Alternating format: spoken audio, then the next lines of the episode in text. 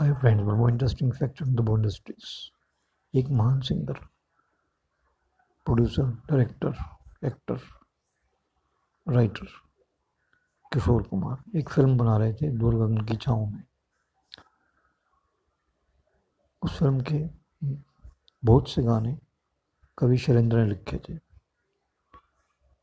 लेकिन बहुत कम लोग ये जानते हैं।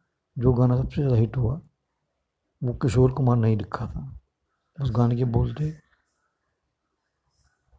चल के तुझे मैं ले के चलूँ, एक वैसे गगन के तले।